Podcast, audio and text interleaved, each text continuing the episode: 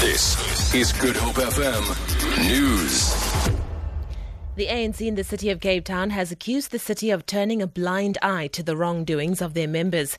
The city has found DA councillor Sam Pienaar not guilty of breaching its code of conduct, but was removed as a sub-council chair.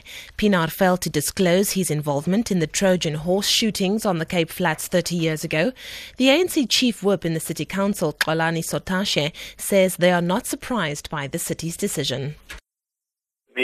Of what we've been saying that um, they speak this and then they do something contrary. So this issue of Pienaar is another affirmation of Democratic Alliance that protects racism and also that protects the um, apartheid regime.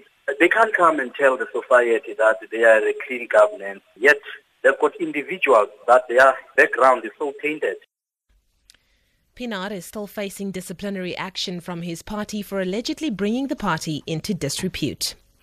Minister Susan Shabangu has received the memorandum following an ANC anti-racism march at the Union buildings.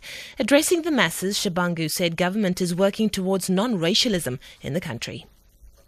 President has extended an olive branch to all South Africans, to all political parties, to all sectors of our society in South Africa racism.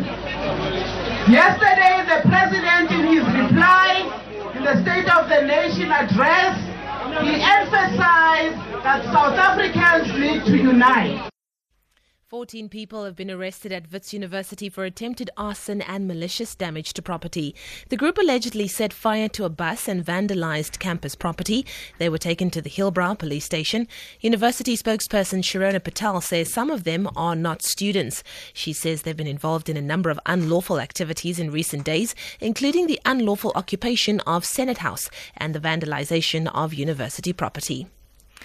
A memorial service for the Cape Town Metro police officer who was fatally shot outside his home in Eerste River will be held next Wednesday.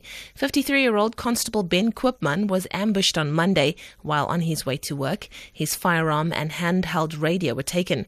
Quipman's funeral service will be held next Saturday.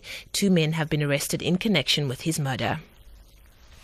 The Kenya Wildlife Service is hunting for at least six lions who have escaped from Nairobi National Park, bordering the capital, Nairobi. They were spotted this morning on main roads in the city. Nairobi residents have been urged to stay away and report any further sightings. Wardens at the park say helicopters are being used to track and trace the escapees. It is estimated that about 30 lions live in the park. And then finally, the rand is trading at 15 rand 44 to the US dollar, 22 rand 4 to pound sterling, and 17 rand 13 to the euro.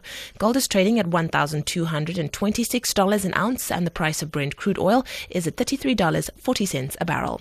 For Good Hope FM News, I'm Leanne Williams.